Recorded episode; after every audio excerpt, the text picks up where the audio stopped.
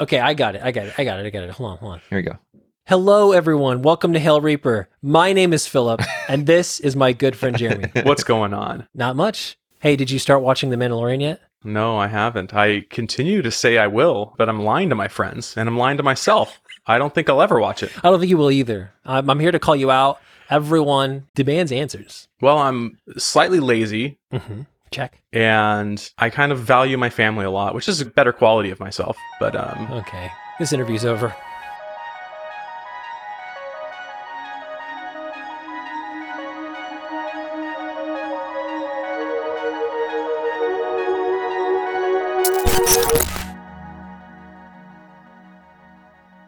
Hello, everyone. Welcome to Hail Reaper. My name is Philip, and this is my good friend Jeremy. How you doing? I'm doing great. How about yourself? I'm doing well. I had uh, cauliflower tacos for dinner. I'd add a little bit of meat in there, but I would eat those cauliflower tacos. no meat. That was it. Was super California to have the cauliflower tacos. that sounds delicious. We wanted to come on and do something different for you guys this week. We are doing what's called a drop-in episode. And that drop in episode is to give you a sneak peek behind the scenes of how we make Hail Reaper, talk about our processes, but also kind of talk about how we relate to Red Rising and our feelings on Red Rising and how it kind of funnels our creativity. And a big part of that creative process has been Mathar. They are part of our sound design, editing, and directing. And we wanted to talk to them about that. So let's talk about it. Let's talk about broadcast. I want to share a story about broadcast. Mathar, you've not heard this story yet, but I was looking for a binge show towards the beginning of the pandemic, and all six seasons of Schitt's Creek were completed. And I was like, well, this looks like a fun, good show to, to dive into. And everyone said it's really funny. And so I started watching it and really fell in love with it. And it was really fun. And season five has my favorite kind of section of the show where they actually put on this play in the show, Cabaret. I've actually never seen Cabaret, but within the show, they put on this musical Cabaret. And as a component of that show, it has the character that's just named the MC. And I was like kind of mesmerized by the idea of an MC for that musical and and kind of how that character interacted with the play itself. Like it was definitely talking to the audience, breaking that fourth wall, but the character was also very much in that world. And I was like, I was obsessed with the idea of how cool that was. And I was like, what if, Jeremy, what if we could do that for Hail Reaper?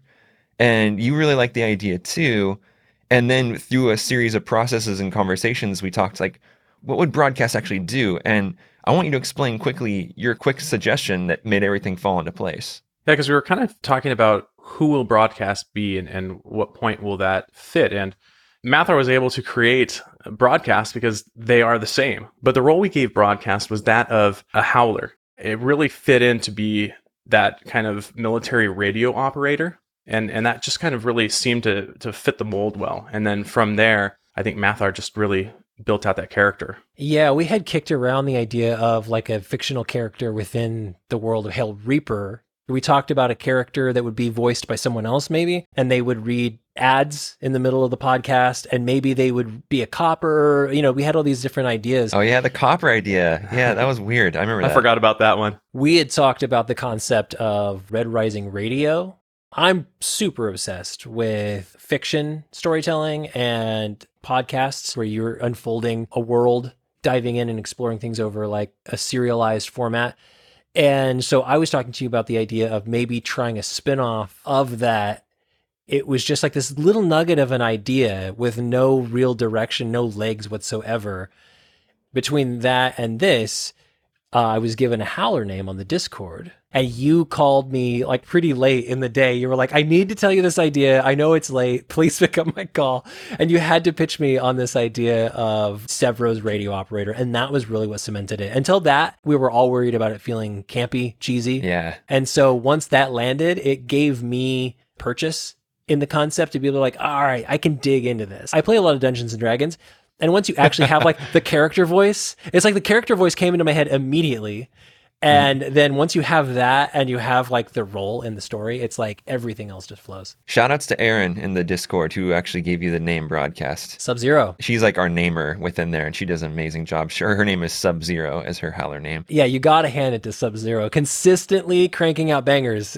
Yeah. They're she all just named another one Face Off. And I was like, that was So because good. they like fencing. And I was like, that's the dopest name for a howler is Face Off. Absolutely. Not only the movie with Nick Cage and John Travolta, but the idea of just a cool, like, a howler name just sounds so rad. So Mathar, I, I actually didn't know this about the instantaneous kind of voicing that broadcast had in your mind. So it was really like a snap of the fingers and it was a Cockney accent for you. I, I don't know if there are any linguists in the audience. It's not accurate by any means. And what I imagined is that if an Aussie or New Zealander carried over in space generations later where they've never even seen that place, they've never come from that, like I thought this person is just not that, right? They have this bronzy side that they uh, let hang out completely. So that's like it's like a very lazy version of like TGR's like uh, presentation of Sevro in in the books. I like that. We love broadcast. I think we've gotten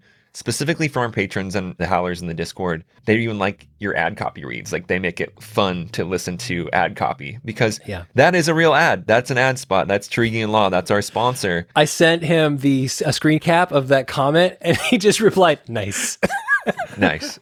Yeah, man, broadcast has been a lot of fun to create. I got to write those scripts and you're getting to take them and bring them to life. The last one in episode two was this. Some of you might have got it, some of you might have not, but it was essentially the same scene that Sevro makes his entrance. Like broadcast isn't necessarily maybe physically there, but relaying information to the howlers that are there, going into that room where Darrow's at. You kind of recreated that and to make it feel so oh man, it felt so it felt like you were just getting a different side of the story you read because you're only getting the Darrow POV, but now we're showing like essentially the broadcast POV from a same moment. It's so cool. This is I live for this kind of stuff. So, you know, I've been talking to you about this show since before I worked on it. And one of the things I got most excited about with this opportunity is, you know, it's a chat cast maybe first and foremost. You guys sit, you know, you have themes, topics, talking points, you have an outline. And yet there's so much more underneath the surface. And I saw that potential. And so this to me is the payoff of all those conversations we had about like, okay, what does this world actually sound like? Because no one's made a TV show yet. No one's made a movie yet. No one knows what this world really sounds like or feels like. And you had started to create like inject like an aesthetic that maybe wasn't implied in the books, but feels right. And that's that kind of retro wave aesthetic. So getting to not only explore what these scenes might feel like you know, in an auditory space, but also that textural element of like the outdated tech, retro wave, synth wave soundtrack and scoring. It's very evocative. It gives me a very like visceral response when I listen to it. So more than anything, it's like endearing me even more to the books because now I feel like I'm getting to help, even if it doesn't end up being anything years from now, I'm getting to help materialize it in my own little way. And so super exciting. With season one, when we were producing those episodes and making them with our uh, with our friend Tim, who was a really good producer for us and did a lot of fun work, Jeremy and I just didn't have like the vision or the aesthetic kind of down. We were like hinting at it a little bit, but when we added you into the creation of this and kind of you coming on as a sound designer, coming on as an editor, and kind of uh, taking that directorial role, you're able to uh, just push it even further. Like not just broadcast, but all the sound design, like the scenes themselves. Like we've had two scenes now that we're depicting the actual environmental elements, sound physically there. The scene in episode one, we had Adrius and Darrow sitting at the restaurant, and you're bringing these elements in of being at that restaurant, hearing you know clanky tables and dishes, and then kind of going forward into episode two, hearing that rainstorm sound, kind of being physically present with the characters as much as we can. one that we didn't plan was that moment in episode one in which Jeremy starts to talk about how Darrow is a lost ship. That wasn't intended to be like underscored by anything, but it was just too perfect. It brought the whole idea of the book being melancholy to a close in episode one, and I think set the stage for the rest of the season. So I'm just here to like dot the I's, cross the T's, you know. And this is one of my favorite things about season two. We talked about that vintage kind of vibe. And it's, you know, obviously part out of necessity because if you think of 700 years in the future, really that audio between comms is probably so pristine that it's actually better than what we can achieve Mhm. uh, if we tried our, our cleanest version of it. it wouldn't come across on audio. So it's more fun to give it the vintage vibe. And, and it, it actually portrays better, I think, in audio. So The boobs and boobs, baby. I, I think you're right because when we first started talking about this, it was like, oh, I really want to like imagine like what other comms sound like. I want to make my own comm sound for like a futuristic show because everybody knows the sound of a lightsaber, everybody knows the sound of a blaster rifle, everybody knows those sounds, and I don't think I was there yet. It was like I can't quite imagine yet. Like we also had time constraints. It's like I don't really know, and so we just went backwards. And then when I landed on, like, I had a plugin that creates like a tape deck start and stop sound, just was like a happy accident. I was like, oh, this feels good. It may not be accurate, but it feels good. absolutely. That's awesome. And so I would pitch it to the audience, like, pause it. what do you think is the reason that it sounds this way? Because maybe it's not like that across the, the solar system, but maybe it's this way for broadcast. They have to use this equipment for some reason. I, I'm I'm curious what the fan theories might be about why it sounds the way that it does. Some of our favorite IPs in the sci-fi realm use that vintage equipment. If you watch Star Wars, you know, like you said, it's antiquated. Uh, Alien, Mhm. right? The green screen, just green and black on their computer readouts, and our imaginations and our loves are stuck in the 70s and 80s when a lot of these great IPs came out in the sci-fi world. So I think appealing to that aesthetic vibe really does work, and it's fun in spades. So The future according to Tron.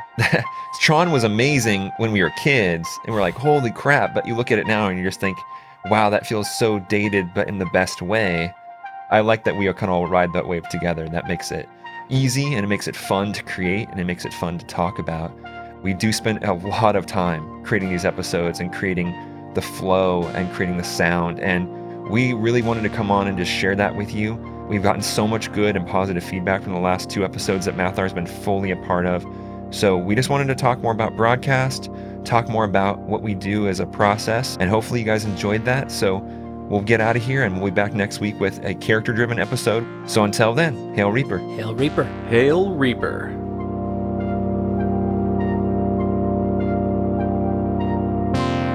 Hail Reaper is a production of Catacomb Party. Thanks to Pierce Brown for creating this universe, and thanks to all the contributors who make this show possible. We were engineered by Joshua Ramsey, with editing and sound design by Mathar DeLeon. The bit of music you're hearing right now was written and produced by Sahab. If you enjoy what you hear, please take a moment to rate and review us on your podcast platform of choice. And follow at Hail Reaper Pod on Instagram, Twitter, and YouTube for updates, giveaways, and more. You can support the show directly by joining our Patreon community, where we issue monthly bonus content, exclusive artwork, and hang about with all the howlers in the Discord. Visit patreon.com slash hailreaper to learn more. This is Broadcast signing off. Until next time, hail the gory damn Reaper.